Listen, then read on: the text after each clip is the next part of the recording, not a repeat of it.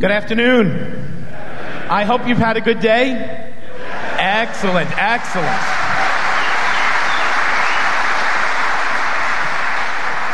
Again, thanks to all those people who made this so fantastic, who worked so hard all year long. I bet they're going to be at planning next year's starting tomorrow, maybe even this afternoon. So thanks, one and all. You know, it's kind of interesting. On one level, it's, it's today's a, a feast day, the feast of the chair of St. Peter and it's kind of festive. You heard me saying the glory Gloria, all of that. On the other hand, it's the feast day of a piece of furniture. when you think about it, the feast of the chair of St. Peter. And yet, it is an important day. It brings us back to that interaction between Jesus and Peter in Caesarea Philippi and Peter's great profession of faith. The chair of Peter, the root cathedra is the root of the word cathedral is basically that the chair was the place from which one taught. And so it's the teaching of the pope. It's our unity as the Roman holy catholic church under the guidance of the protection of the, the vicar of christ the successor to st peter. That from that day in caesarea philippi until recently in rome with Pope Francis throughout every age, every generation. Peter has proclaimed faithfully and boldly, You are the Christ. You are the Son of God. What we're celebrating not only is that piece of furniture, but the words which come forward from that all the time, the teachings. You are the Christ. Over the course of our history in this chair of St. Peter, we've had some real saints and some real sinners. We know that. We know history. But every one of them, they continue to profess this is the power of the Holy Spirit. Not that we've been perfect. The power of the Holy Spirit, the proof of the power of the Holy Spirit in the life of the church is not the perfection of the people who have served it along the way. It's that in spite of all of our sins and all of our weaknesses, the truth of Jesus Christ has been proclaimed from generation to generation. You are the Christ. Isn't that amazing when you really think about it, right? That's the amazing things. We even when we get in our own way, the Holy Spirit keeps that faith going and passes it on. So, I want to tell you a story of an experience. Before I was asked to serve as a bishop before I was ordained an auxiliary bishop in 2012.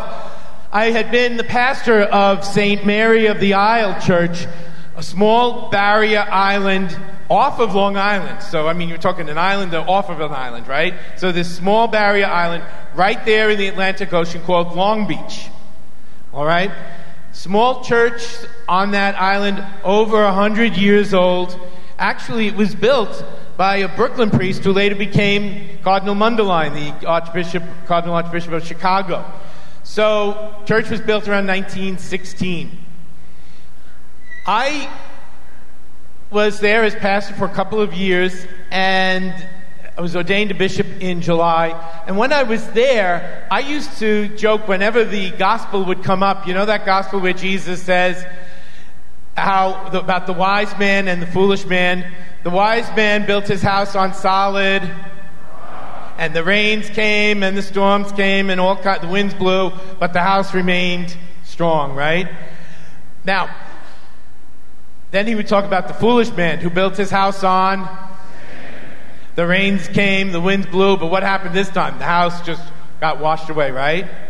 So I always used to joke when I was there, when we get to that passage, I'd say, you know, I don't know what this says for us living on sand. We're literally built our houses on sand.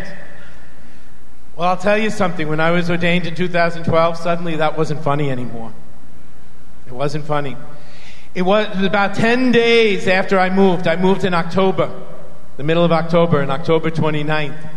You've heard of Sandy, Hurricane Sandy. It destroyed that island in many, many ways. Many of the houses stood and but had to be either re, get all new uh, flooring and whatnot. Some of, many of the houses had to be raised up because they never dreamed of the level of flooding that occurred because of that storm. People were out of their homes for months, even years. It was terribly, terribly destructive. The church itself, because it was all wood, the day after the storm, it looked really nice. It was cleaned up and everything was all in good order, but it was all wood and the salt water did its job. The whole thing had to be rebuilt little by little. One of the few buildings that really was unscathed was the parish hall.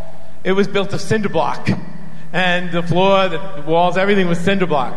So that became a real center in the parish, in that area on Long Beach, that, that hall. You see, the houses built on sand really took a beating. They really took a beating. But we learned something through that whole experience. Just an aside, I had moved out 10 days before, after, before that. My friend, a friend of mine, actually became the pastor. I told him after that, I said, Look, I left the parish, everything was in fine shape.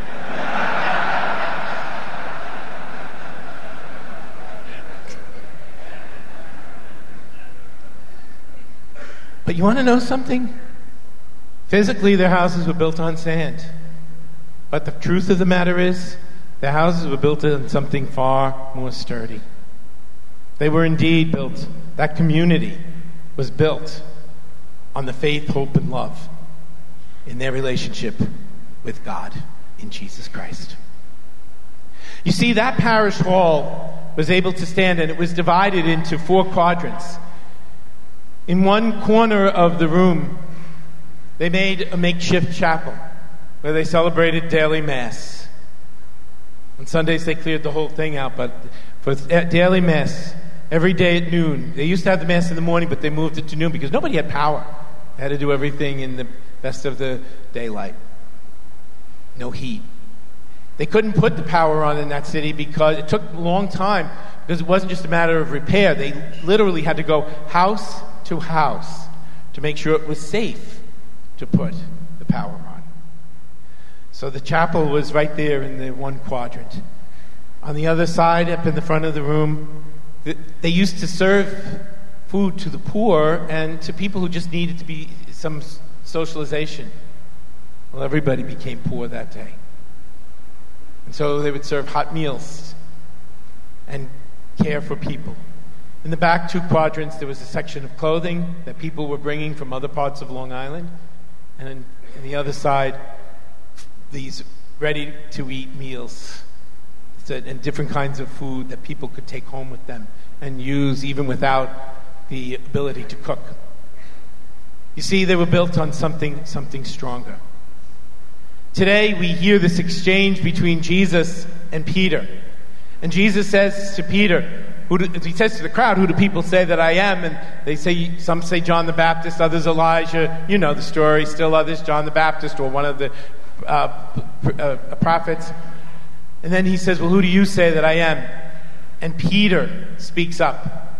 Peter is the one who says, You are the Christ. You are the Son of God. And Jesus says, I am building my house on your faith. Remember earlier I spoke about Solomon and the temple in all of its glory. Jesus found even a stronger firm, and a firmer foundation, didn't he? In that exchange with Peter. He built his house. Jesus built his house on the rock of faith. On the rock of faith. Jesus continues to build his house on that rock of faith as the church proclaims generation after generation, you are the Christ. And today we gather in union with Peter, the vicar of Christ, in churches all around the world, to, making that profession of faith. And here in Columbus, at the state fairgrounds, some 3,000 men gathered together to say, You are the Christ, and to show one another that Jesus is the Christ. Here, you and I are allowing Christ to build his house on the firm foundation of our faith. Peter was, I had to give Peter some credit. Peter had that pure heart that I was talking about early. He had that single minded heart. Peter had his weaknesses, don't get me wrong. We know that, right? Peter sometimes couldn't get out of his own way. But he was firm in that faith. single minded in following Jesus Christ. And so it is that the Lord speaks out to us as we seek to build up that faith in Jesus Christ in our own homes, in our own community. You are the Christ. That makes all the difference in the world. Everything else we do as a church, the works of charity, the works of education, the works of sports and, and socialization, all come back to helping one another to remember that central truth. Jesus Christ is the Lord. He died on the cross. He rose from the dead. He lives forever. He walks among us. He's leading us to eternal glory. You are the Christ, the one sent by God.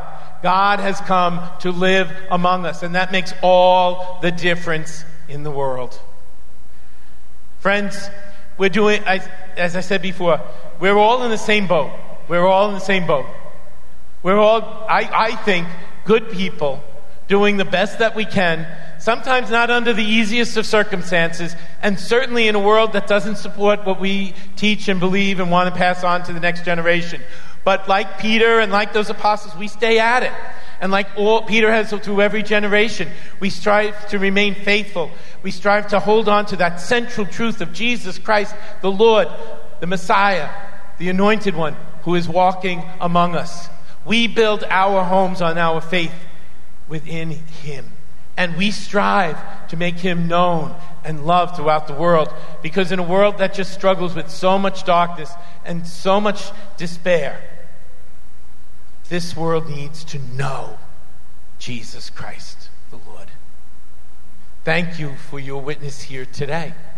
Thank you for what you're going to do as you go forth from here, building up your homes and building up our community and our church. Indeed, God has come to walk among us. You know, I'm going to start next week, this week, Ash Wednesday, right? I'm going to give you a preview of the Lent homily. Ready? The Ash Wednesday homily. There was a piece in the, eh, actually, in the Liturgy of the Hours yesterday. St. Augustine on the uh, letter of St. John. St. Augustine talks about imagine that you have the, the, this container, um, a, a wine, uh, like a wine sack, right?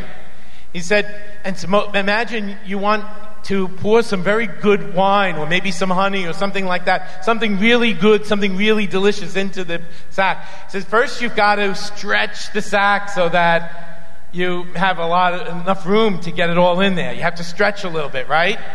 Second thing he says, you got to empty it out. Whatever, what you, whatever was in there, the sour wine, the old stuff, you got to empty it, right? And third, you got to clean it out. You really have to scour it, don't you? Right? You really have to scour it inside and out. Otherwise, that sour wine that used to be in there is going to stink up the new stuff when you put it in, right? So, three things scour it and clean it, empty it out, and stretch it so that you can gain enough of what, what you want to put in there the good wine or the good honey. Now, imagine. Imagine what God wants to pour into your heart and into your soul this Lent. Imagine the grace that God just wants to pour into your life, and you have a start on that right here today. Imagine that we, we, we need, that God is going to fill us up, but what do we need to do? We need to pour out the old stuff, right? This, we got to clean out the old stuff that, so that doesn't stink everything else up. And we've got to stretch ourselves. Prayer, fasting, works of mercy. Friends, this is the encounter with Jesus Christ. This is the encounter with Jesus Christ. He wants to pour that grace into us. He wants to pour it. He wants to fill us up. And He's done so much for us even today in these encounters with one another. So I encourage you, listen to the, the exchange between Jesus and Peter and let the Lord do that work. Let, let Him empty us of the stuff that holds us back. Let Him clean us out within and let, it, and let Him stretch us prayer, fasting, works of mercy. Once again, thank you for being here. May God bless each and every one of you. Gracias a nuestros hermanos que hablan español. Una vez más quiero darle gracias por su presencia aquí hoy en día. Y celebramos hoy esta fiesta de San Pedro y su proclamación en la fe. Tú, Jesús Tú eres el Cristo. Tú eres el Mesías. Gracias a Dios por la fe de San Pedro, pero gracias a Dios por la fe que el Señor nos da hoy y siempre. Amén.